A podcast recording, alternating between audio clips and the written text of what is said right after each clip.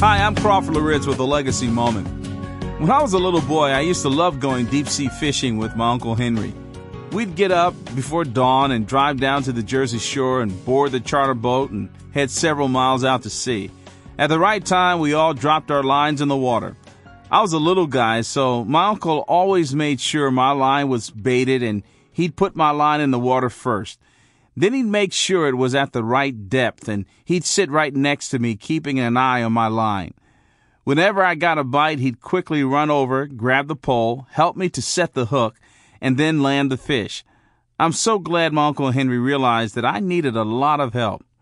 That reminds me of the story in John chapter 21. After his resurrection, Jesus appears before the disciples on the Sea of Galilee. They were out there fishing. John chapter 21 verses 4 through 6 says, Just as day was breaking, Jesus stood on the shore. Yet the disciples did not know that it was Jesus.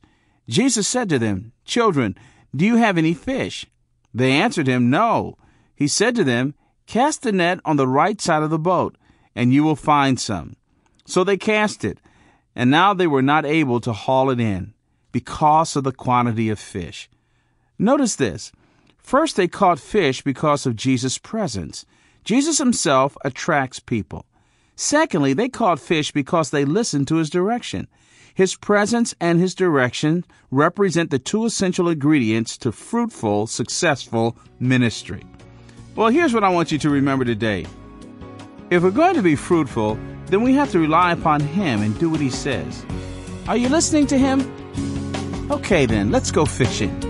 More information about the ministry of Crawford Loritts can be found online at livingalegacy.org.